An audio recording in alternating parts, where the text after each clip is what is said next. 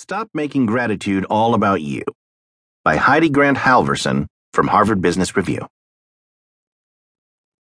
You read a lot these days about research showing that practicing gratitude, making a deliberate point of being grateful for the good things in your life, has all sorts of benefits for happiness and well being.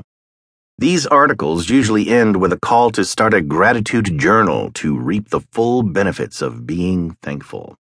There's nothing wrong.